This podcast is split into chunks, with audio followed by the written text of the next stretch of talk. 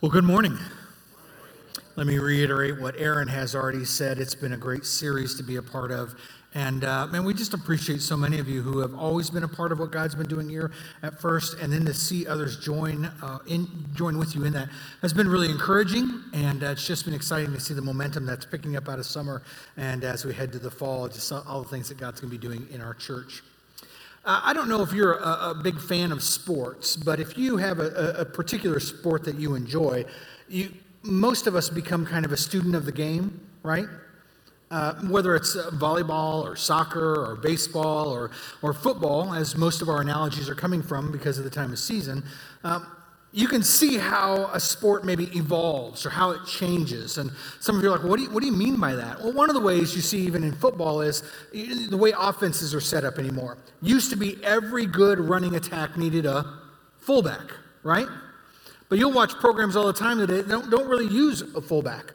Or and if they do, sometimes it's kind of a hybrid player, kind of a, a tight end, fullback, whatever it may be. Or maybe even talking about being a tight end. Tight ends were predominantly for blocking back in the day, but now they, they play like receivers, and some of them get to the NFL and can't really hardly block at all. But the game develops in all sorts of different ways, and offenses begin to expand, and new and creative ways to begin to tackle the sport, so to speak, begin to come out. And the same thing is true even for the local church. Now, one of the things that you may have seen happen more than anything else in this football season is this helmet issue and the tackling issue uh, because of the concern for CTE or the condition that comes from multiple and too many concussions. The NFL specifically has been trying to figure out how, to, how do we not only protect our quarterbacks, but how do we become better at tackling? How do we, how do we better approach our, our fundamentals? How do we keep our, our, our players from head trauma, which is, I think, a good idea.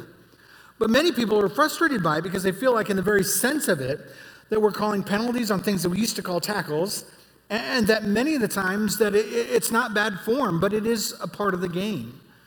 But at the same time, people are being injured, and so we need to figure out the best ways, the, the most secure and safe ways to play in order for the sport to be able to continue on without it becoming completely barbaric.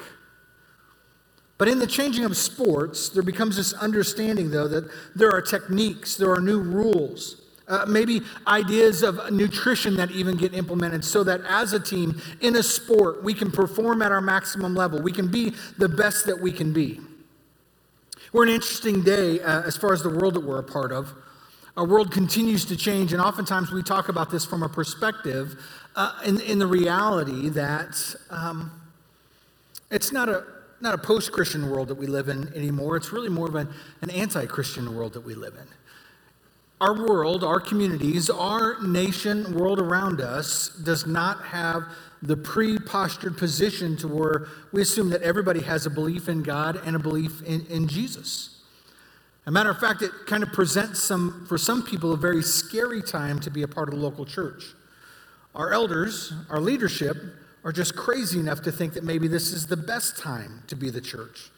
That we now have great opportunities to step out and to reach as many people as possible and to make a significant impact on the world around us. And so we've been thinking about this a little bit. And one of the things that we've been trying to explain are the, the four G's how we gather, grow, give, and even today is go. And when we talk about being all in to go, here's what we mean all in to go equals a church on the move. Okay? All in to go is a church on the move. Understand what I'm saying? I mean, the idea is that in this process, to be, to be a church and to be all in, the fourth piece is really the, the maturation piece. This is going beyond the walls. This is stepping out into our world. This is being a light and a witness to the community that we're a part of. Jesus spoke about being all in when he did this. He, he talked about how what everything we're about is loving God and loving people. These are the great commandments of, of the two things that everything really hold on in Scripture. In Jesus' words, he challenged us to go into all the world and to make disciples. In Jesus' words, in the opening of Acts, he says, You'll be my witnesses eh, in Jerusalem, in Judea, and Samaria and this was a, a, a, a, city, and then a community, and then a region. The idea is that these ripple effects begin to happen because a church that is all in to go is a church that is on the move. Okay? So let me give you this big idea that we're going to unpack a little bit today. When we talk about a church on the move, then, is that it's this a church on the move transforms the world around them. A church on the move transforms the world around them. Let me say it to you this way just because a lot of people show up in a building doesn't mean the church is on the move. Just because a crowd is gathered doesn't mean the church is on the move. And that was the reality even for the early church, that there were these large gatherings, these large movements. But ultimately, what needed to happen is there needed to be a movement out into the world so that the church could ultimately be what it's created to be. If you got your Bibles, I want to encourage you to open up to Acts chapter 11 today. And we've been looking at some of the early chapters of Acts, and so we're kind of jumping several chapters. And, and I would encourage you to read from about chapter 4 to about chapter 11 and see the dynamic and the maturation of what's happening in the local church. Because what you'll notice is not only the dynamic of people coming to faith and, and, and the church growing, but you'll see some nuances, even some struggles, even some obstacles that get pressed against the church, and the church has to overcome them to continue to grow, to continue to move. Here's what it says Acts chapter 11, verse 19. It starts by saying this Now, those who had been scattered by the persecution broke, that, that broke out when Stephen was killed traveled as far as Phoenicia, Cyprus, Antioch, spreading the word only among the Jews. Some of them, however, men from Cyprus and Cyrene, went to Antioch and began to speak to the Greeks also telling them the good news about the Lord Jesus. The Lord's hand was with them. A great number of people believed and turned to the Lord. News of this reached to the church in Jerusalem. They sent Barnabas to Antioch.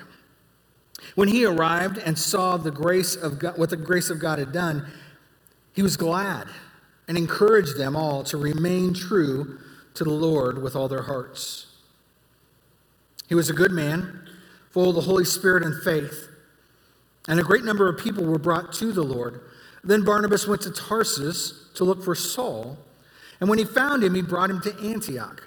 So for a whole year, Barnabas and Saul met with the church and taught great numbers of people. The disciples were first called Christians at Antioch.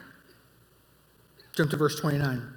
The disciples, as each, of, as each one was able, decided to provide help for the brothers and sisters living in Judea.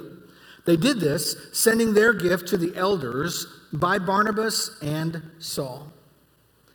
Now, I love what we've been talking about over the last few weeks because, in a sense, you can feel this kind of momentum, this kind of maturation happening through our body, through our local church here in Champaign and in Urbana. There's been a synergy that showed up, but our synergy is in a different context what their synergy is. Understand this that initially the church was born and people gravitated to it. There was great momentum towards it. People jumped in, wanted to belong and be a part of the early church. And then the government of the day began to press in and push against the local church. And the context that we're talking about a growing, thriving, all in church that goes into all the world is a church that's under persecution.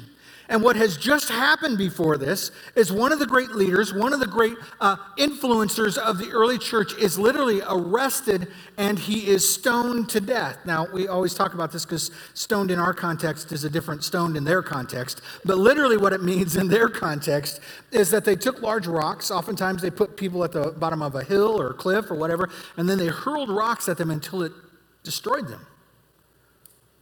And so Stephen is this man who is being brought up on charges, who is about to lose his life, and he ultimately dies in front of a group of witnesses. And the early church is speaking about a church that you could lose your life over. That living your faith was not an open public freedom. That it may cost you to follow Jesus. And I need to let you know that the greatest growth that the church often sees is not in time of peace, it's in time of persecution. And so it's important that we all mature in our faith. Otherwise, we will get caught up on the little things and fight those issues rather than the issues that matter, like people's eternity, people who are far from God, helping the oppressed, hurting, helping those who are overlooked, and serving those in need. How do we know the church was on the move? Well, it's pretty easy. When you look back through this, you can see that God sent them. We, we talk about how the Spirit moved on them. We talk about, second of all, persecution pushed them on the move. Uh, literally, as the church kept gathering together and things got tougher and tougher, literally they began to clump. And what persecution brought was it was kind of a swift kick up the back end to say, no, get going, get out, get this to the farthest ends of the earth. And as they left, they changed people. But third of all, you see it in just this trail of changed lives. I mean, that's what this, that's what this passage is about.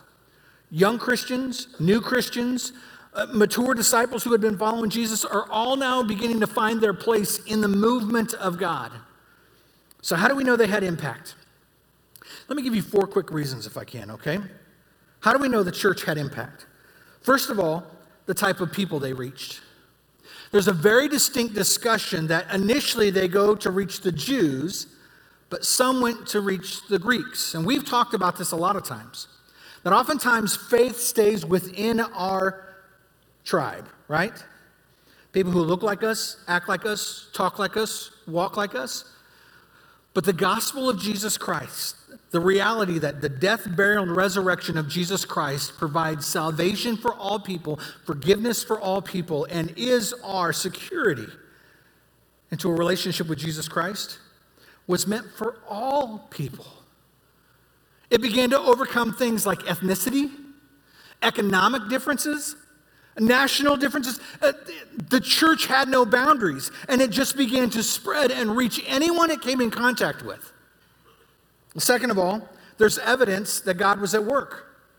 Literally, the passage says God's hand was on them. Now, understand this. God's hand, clearly, everybody goes, Oh, God's doing something because there's a big crowd. The context that this passage is coming from is persecution. You understand what I'm saying?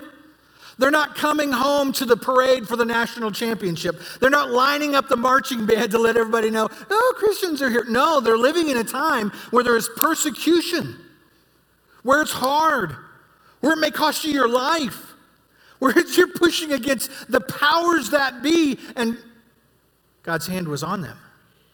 They're celebrating the work of God in the midst of some of the most difficult times. And there was fruit that was coming. The third thing that we see is there's the mark of disciple making. The relationship from Barnabas to Saul, the understanding from going from Jews to Greeks, we're beginning to see this handing off of faith that they were disciples who made disciples who made disciples. Meaning they didn't just come and say, Oh, I believe in Jesus and be a part of a church and then say, Man, that's awesome, right? They said, You know what? If I believe this, I need to share this. I need to share it in the way that I live. I need to share it in the way I speak to each other. I need to share it in the way we treat people around us because my faith is not private, it is personal, but it changes our public. But the fourth thing we see is, is just this outpouring of ministry to the local church. Literally, we see the way people are responding. Literally, verses 26 and 27 in this passage speak about a famine that's coming. And you know what the early church did? They said, How can we help? They opened their wallets, they opened their time, their talent, and they sacrificed of themselves so that others might be able to see and experience what the church is really like. Now, I, I, would love to preach up here for another 30 minutes and just kind of let it fly on what it looks like to be a part of a persecuted church in the context of a, a free, comfortable America that we live in. But what we really need to do, if we're all going to mature, is maybe hear the testimony of some of our peers about why they're all in, why they're plugged into first, why they've chosen to, to let God use them, transform their lives, and then what it's doing to the community around us. So I'm going to do something a little bit different today. I'm going to go ahead and I'm going to invite some friends to the stage. We're going to bring out some, uh, some bar stools on, on, onto uh, the stage in a moment. But we're going to interview three of my friends. Why don't you guys go ahead and come on up and we'll bring the bar stools out at this point. All right, there's one. Ooh. Okay. And Kate, you're in here somewhere, aren't you? There we go.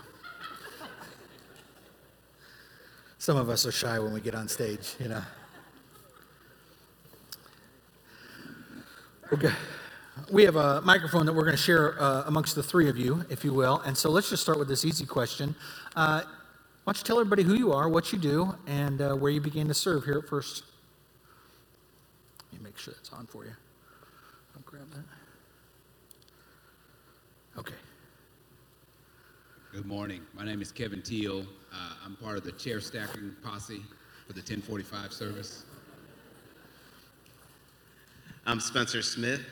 I'm uh, with the kids ministry. Um, I serve in the First Christian Church as a as a team leader, and then also a large group leader through the um, first grade through fifth grade in the kids ministry. And he's in kids ministry at home because you have four kids and you're still doing that. I don't know. It comes natural, I guess. Uh, I'm Kate Zabala, and I've been up here on stage singing and playing. Uh, right now, most of my time is spent with our high schoolers in our student ministry. When you guys think about serving, uh, what encouraged you to jump in and serve here at first? I was lonely. I had uh, just moved here to Champaign, uh, and I was like, I need to get plugged in somewhere. I need to know people who are in community with each other, and I just need to like nudge my way into their uh, lives. Um, and I was just, um, I needed to have God work through me and um, serve rather than be served. So, but loneliness is number one. Uh, for me, uh, if anybody that knows me personally, um, I have a, a spiritual gift uh, to be able to work with kids. Um, I'm naturally a big kid myself. I enjoy playing all the time. Um, for a living, I, I work for um, a telecommunication company, and um, I, uh, I'm in leadership with them. And during the time period, I got when I first started with them for the first years, I, I kind of got lost up into trying to climb that corporate ladder and stuff. And your, your messages, Danny, actually, you know, coming off of, um, you know, meaningless and stuff.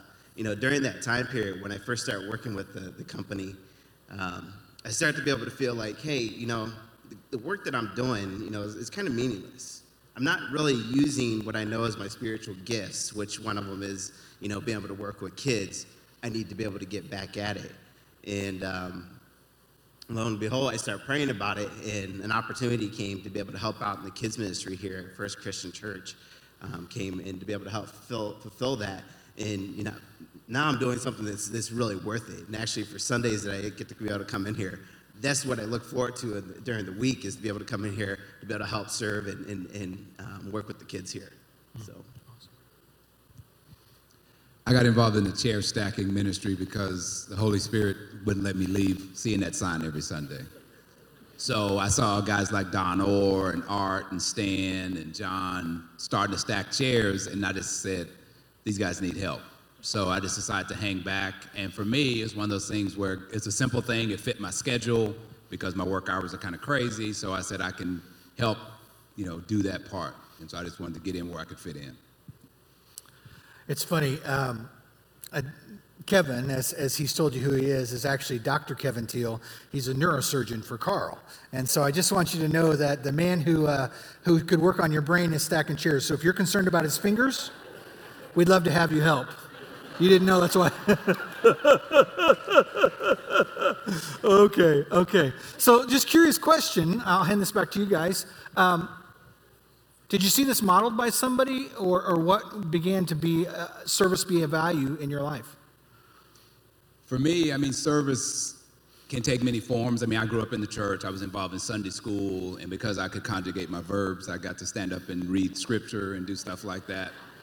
And so, but for me, I mean, service that mattered really came when I started reading the Bible, and I started understanding that God had a calling on my life and I, I had spent a pretty good time, 23 years, not obeying that.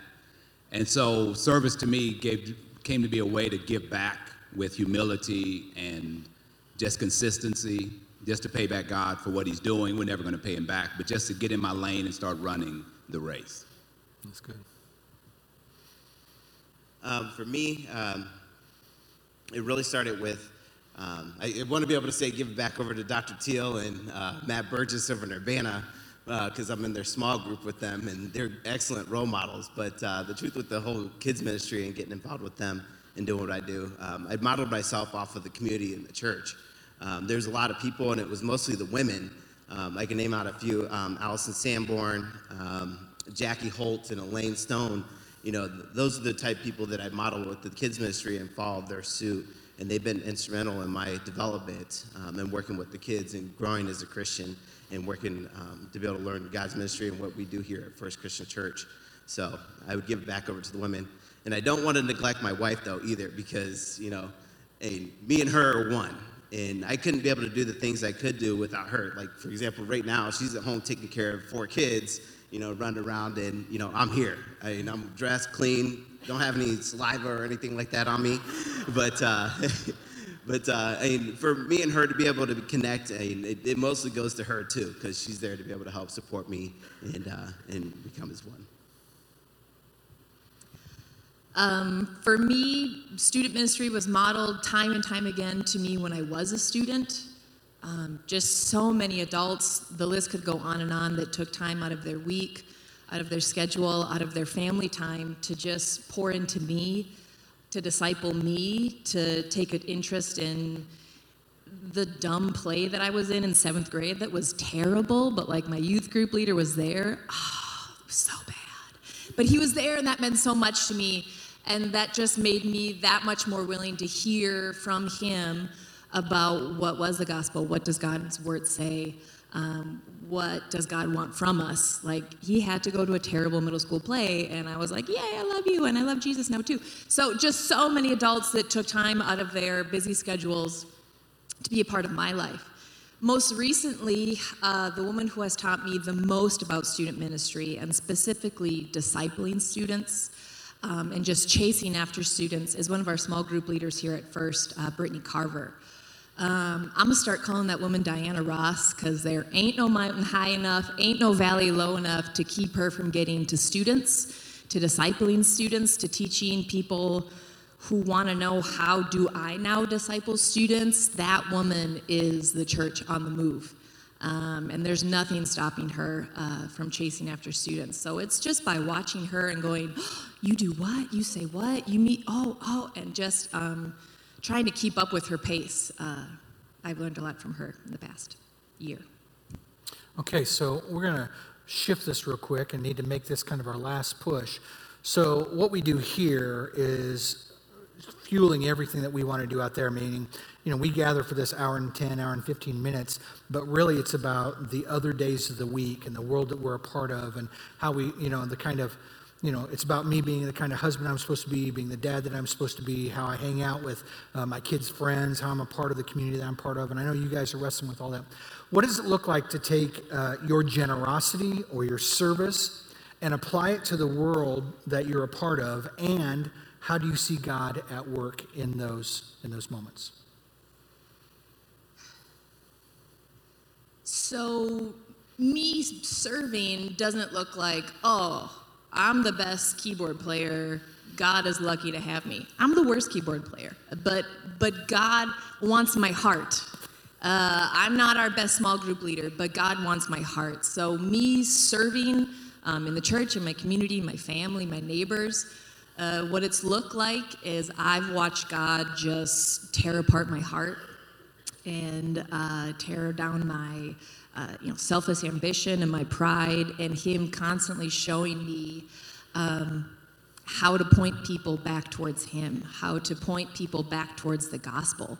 Um, am I doing everything that I can to prepare myself to share the gospel with other people? And then at the same time, am I doing everything I can to get out of the way so that God can move?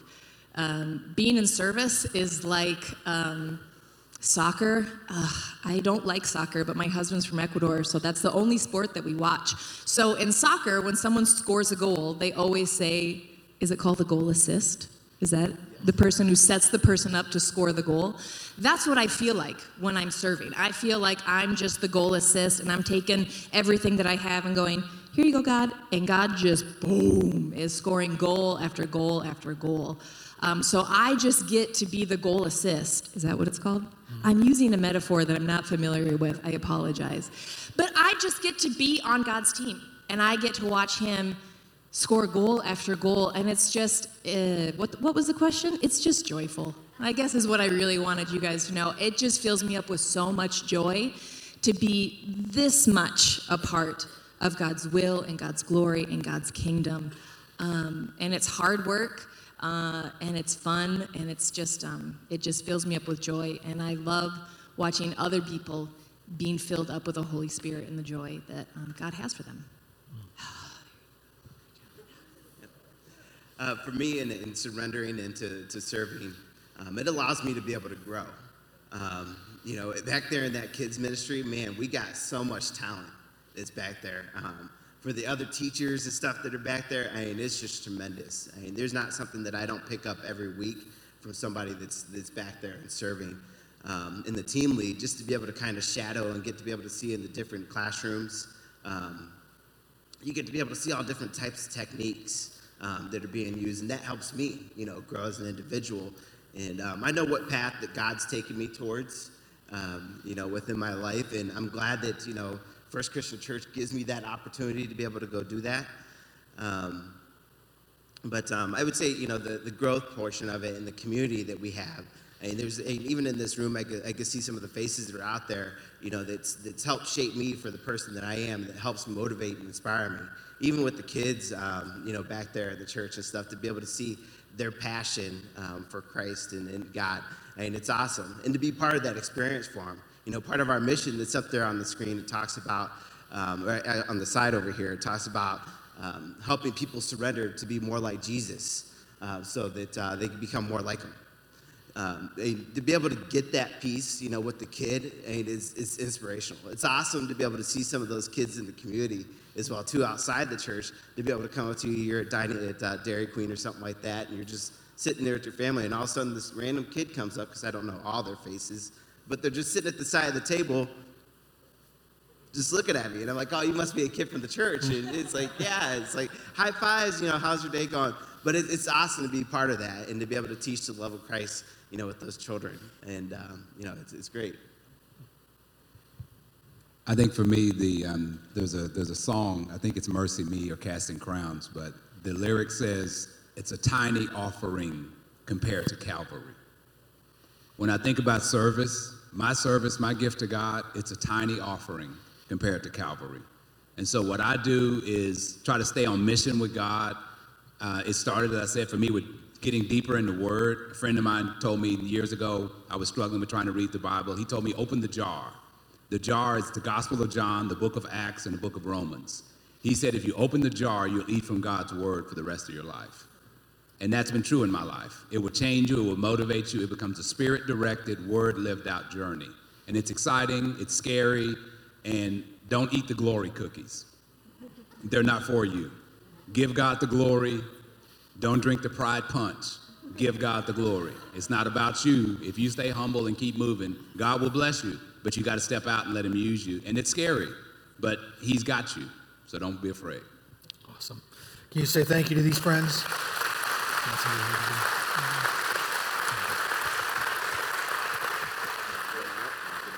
Yeah, if you take the side. We're going to move to a time of response now. And the reality is, we want all of us to be able to mature in our faith. And so let me ask you just real quick is your faith maturing beyond the gathering? Is it maturing beyond just getting together? Hey, if you're here and you're a guest with us, if you're here and you're a long-time attender with us, I'm glad you're here. But there's so much more in your faith to begin to grow in. There's so much more that God's trying to do, not only in our lives, but in our world. And frankly, I think many of us, we're just too busy, we're too distracted, and, and so we miss out on really what God's trying to shape in us and how God's trying to transform the world around us. So, a couple things, you know, you've heard the announcements. You know, Group Link is this Wednesday night. Make sure you sign up either online or on your connection card. You've heard the announcement hey, get into First Serve. First Serve meets next Sunday morning, and we're gonna we're gonna show you different areas where people can serve and get plugged in. But the real challenge we want to give you today is really pressing into what does it look like to go into the world. And we've got a we've got a website called firstgobe.church. Okay? Firstgobe.church. And you're going to be able to pick those up at these tables, and it's going to be on the, the screen later. But here's the truth of the matter of it all. It's, a, it's perhaps more important in what we do the rest of the week than what we even do right here. Now, this is important. It's important to gather. We need our spiritual pep rally. We need our times where we come together, where we learn the offense, where we grow together, and we, we should not forsake meeting together. I get that. But if we gather a great crowd, but have very, very little influence on our community, we're not the church. We're not the church. The church changes the world.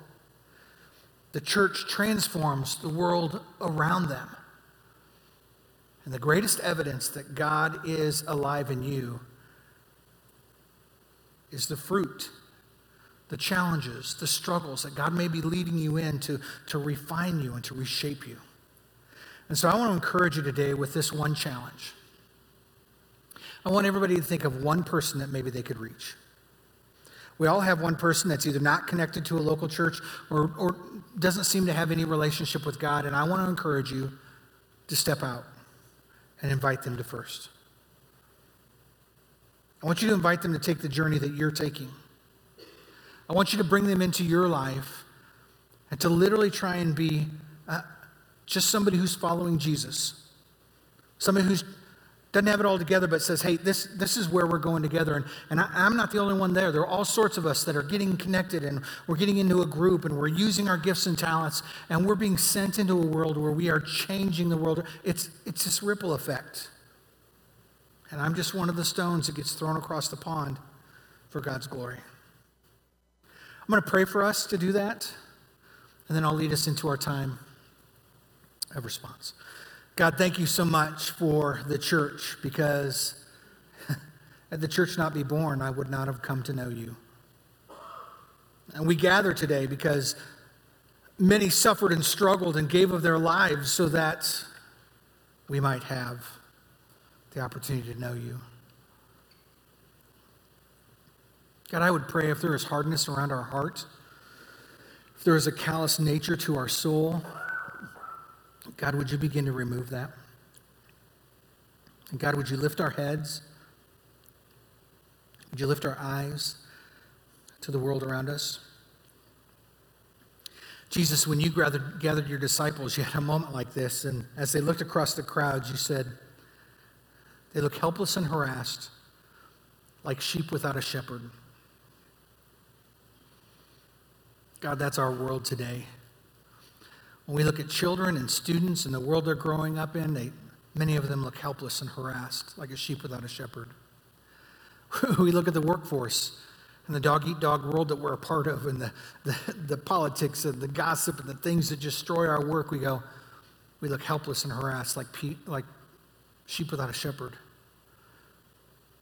God, would you raise us up?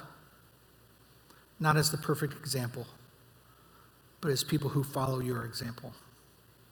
And may we bring one life, one person with us next week or the week after and begin to pour our lives into others the way you have for us. God, we love you. It's in your son's name that we pray. Amen. In just a moment, we're going to sing. The band's going to begin to lead us in a couple of songs, and you're going to see that banner of firstgobe.church, and you're welcome to grab your phone and begin to sign up and find out ways that you can plug in. But if you're a guest with us today, you may not know that normally what we do is we take time to pray, even at the front of the stage. We have these benches. And people will come and they will pause and they'll lift up requests before God, thanks to God. They'll, they'll pray about things that are maybe going on in their marriage or their workplace or whatever it may be, but they, they take a moment to pause before God. It's one of the most beautiful portions of our service. Not because just everybody's on their knees, but because as we're moving, we all we all believe that God's in this and a part of this, moving and stirring in us. Some of us, many of us, will go to these tables, and there, are, those cards are there. In case you don't want to pull out your phone today, you can take the card home, and it has information on how you can look this up. But there is a tray to the side. It has bread and ju- juice, and every week we pause to be reminded that the bread reminds us that God's body was broken, that his, the juice reminds us that his blood was shed. His death on Calvary is the payment for our sins, for life everlasting. And so we pause for a moment to eat the bread and to drink the juice and consume the reminder that our life comes from the life of Jesus, his sacrifice. And then we put the cup in the, the bucket in the middle. And then we respond to our time, our talent, and our treasure. Some of us will take a connection card and we'll place it in one of the response boxes around the room, or we'll take our offering and we'll place it in one of the response boxes around the room. But as a church, we want to be all in. If you can come for the gathering and that's it right now, okay, we understand that. But as your friend and coworker in Jesus, we're to we're to encourage you to move beyond that. So I'm to ask you to stand. We're to get ready to sing. Go ahead and stand. And as the band leads us today, would you would you wrestle with what it means to be all in, what it means to be a part of First Christian Church? Would you would you wrestle with if there's an area that you've kind of held back that maybe today you step out in in faith? And may God take who we are collectively and may He put us front and center into a world that needs to know Him through us. Through service, through a compassionate word, through a crying shoulder. May God move us all.